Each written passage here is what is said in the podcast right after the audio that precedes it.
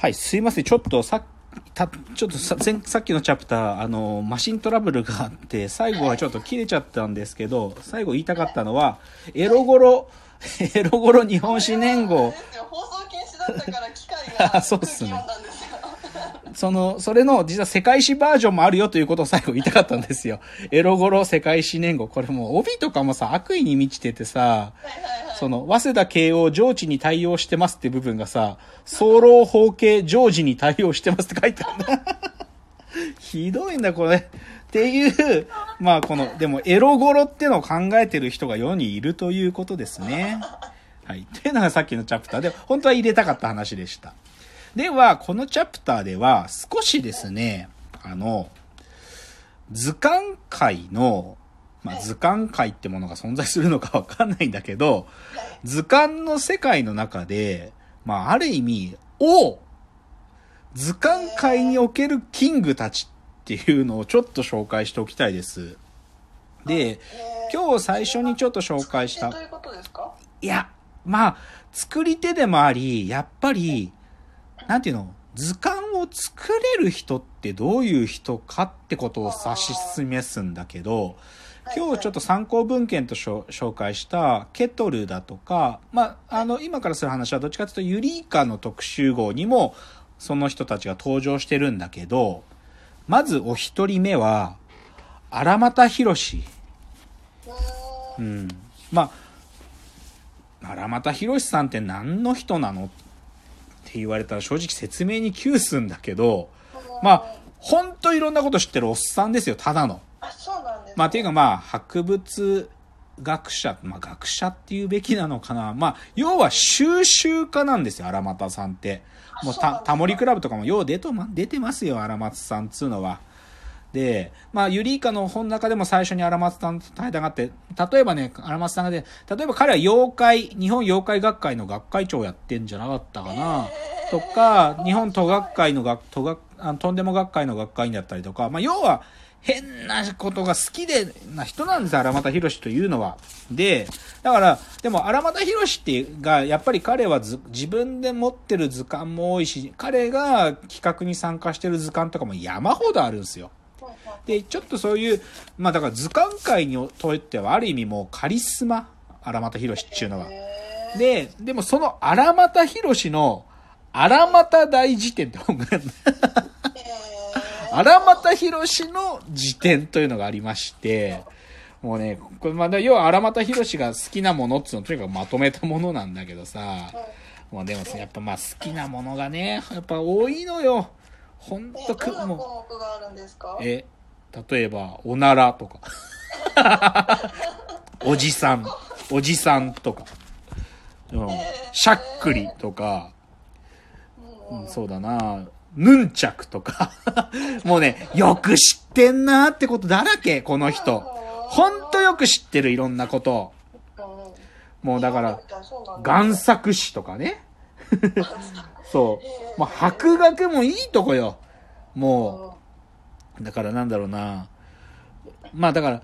に女房詞っつってさ、女房の助詞の詞って書く。要は奥さんのことなんて呼ぶかっていう、それをいろんな呼び方があるんだよってことを言っ知ってたりとかね。変な話ばっか書いてんの、この荒俣大辞典ってさ。でも、こういうやつが図鑑界のカリスマなわけよ。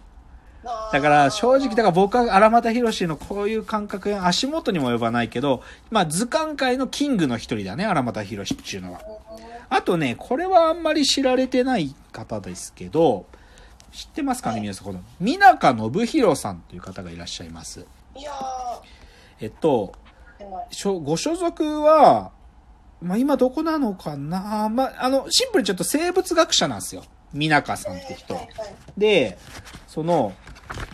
まあさっきのユリイカの本とかにも出てくるんだけど、こまあね、なんていうのかな、図鑑と言われたら、この美中さんはよく出てくる。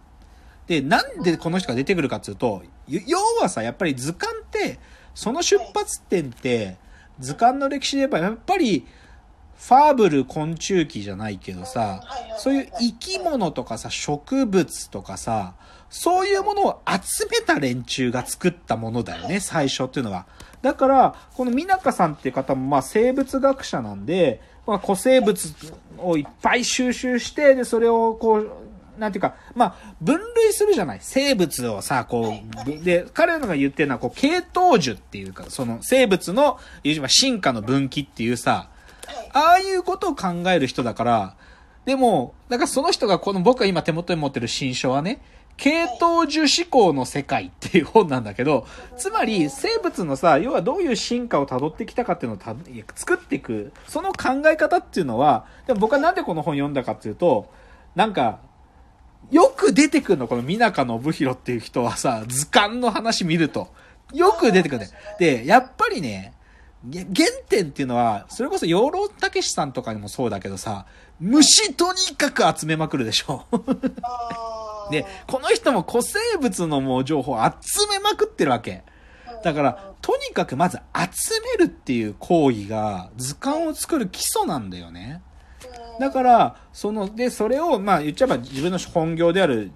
なんていうか生物学をゴリゴリにやってんだけど、でもやっぱ、それが、やりすぎた果てには、そういう集めることを、シンキングとして、考えるメソドロジーとしてまとめるってとこまでいっちゃうわけ。だから、み、みなかのぶ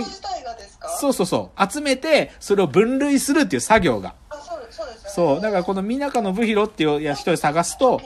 生物の本だけじゃなくて、こういうなんていうか、そのず、まあ、集めて分類するっていう思考法の本とか結構出てるぐらいなんで、えー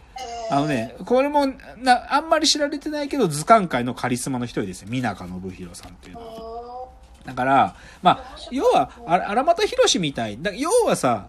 よくそんなこと知ってんなっていう、なんか、他の奴らが気に留めないことを、なんか、やっぱり気にかかるようなやつと、あとは徹底して収集癖があるやつっていうか、もう、収集家だよね。なんかそういう癖がある。で、僕もその毛があるからさ、どうしても。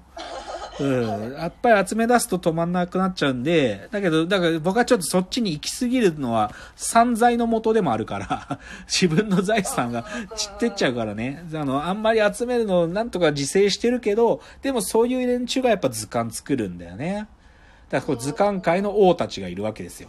で、今日はちょっと最後のっていうか、あの、残りの時間でですね、あの、ぜひ紹介したいのがですね、はい哲学とかはい人文学、まあ、生物学とか、なんかそういう博物学はわかるじゃん。でも、哲学にも図鑑があるんですよ、実は。っていう話をしたい。あでこれね、実は隠れた名著と僕は呼んでるんですが、はい哲学用語図鑑というのがあります。えー田中正人さんという方が書いていて、斎藤哲也さんが編集してるやつなんだけど、これね、あの、ベストセラーですよ。15万部売れてます。あそうなんでこれ、すごいわかりやすくて、要は、いろんな哲学の概念があるでしょ？えーその概念を、イラスト付きで1ページで説明してます。あー面白いで、哲学を真剣に読んだ立場からすると、そういうことじゃないって思うところも、いや、多々ありますよ。けど、なんていうか、1ページにまとまってるから、なんか、ああ、あ、そうか、みたいな感じ。で哲学ってさ、やっぱ、うん、変なジャンルでさ、え入門書にまみれてるジャンルなんだよね。ーなんかさオリジナルの著者たちの本よりか、入門書の方がマーケットがでかいんだよ。でそういう中で、でもそれの一番ライトなものを書いた人だと思うの、この哲学用語図鑑っつうのは。で、これは、一冊目が主にね、あの、まあ、近、古代から近世、近代、まあ、現代も含めているな。うんで、あの、西洋哲学がまとまってるんだけど、俗哲学用語図鑑っていうのの方には、日本の、日本の哲学やってた連中、だ西田喜太郎とか久喜修造とか、松井哲郎とか、とか、あと中国の哲学者、孟子だとか老子だとか、そういう、いや、連中の、あのー概念も入ってて、だからこの哲学用語図鑑、俗哲学用語図鑑っていうのは結構、あの、いい、おすすめですよ。で、これね、実際さっきのユリイカの特集号にも、この本ができるまでっていう文章もあったりしてね、あの、なんでこれを作るかっていう動機も書いてあったりして面白いですよ。で、これ多分味を占めたんだろうね。その、なんていうか、俗哲学用語図鑑の次に出たのが、この、社会学用語図鑑つって、まあ、社会学もさ、いろんな概念だらけだからさ、うん。なんていうか、で、それを知らないと社会学の本読めなかったりもするから、それがまた同じで1ページでイラストでまとまってるっていうのは、まあ、なんていうの？なんか、わかりやすいですよ。だからなんか最近これもね、なんか哲学って何ですかって言ったらこれ読めっていうように進めてっすよ。でだけどこれね、今の僕が紹介したの国内版なんだけど、はい実はね、これの多分元ネタなんだと思うんだけど、海外のやつでね、こういうのがあったんですよ。ウィル・バッキンガムってやつが書いたね、この哲学大図鑑って本があるの。で、これも同じ発想で、要はすごく、でもこれはね、イラスト1枚っていうよりかは、もうちょっと文章いろいろ書いてあるんだけど、まあでも、本当に、いろんな哲学的な概念をこう図鑑のようにまとめてる本なのね。で、これね、結構図鑑って名前ついてるぐらいだから、ちょっとずっしり重いタイプの本で、で、これ、でもこれだけじゃ、この哲学だけじゃなくて、他にもいろいろ出てて、僕の手元にあるのは、この心理学大図鑑っていう、もう心理学のエッセンスがひたすらもう言葉でもういっぱい。で、でもまあ、こう、要は、その学問分野をなんかこう図鑑化するっていうのは、一つ、まあトレンドというか、多分入門書っていうのを散々いろんな人が書いてきた、多分行き着く果てだなと思ってて、でまあなんていうか、まあ専門の立場からしたら、なんていうか、取りこぼしてることもまあ多分にあるんだけど、でもまあ、いいっすよ。いいと思います。なんで、哲学用語図鑑とか、この海外のやつが書いた哲学大図鑑とかっていうのは、なんていうか、図鑑っていうのがそういう理系的な話だけじゃないよっていうのの話ですね。はいじゃあちょっと最後、次のチャプターです。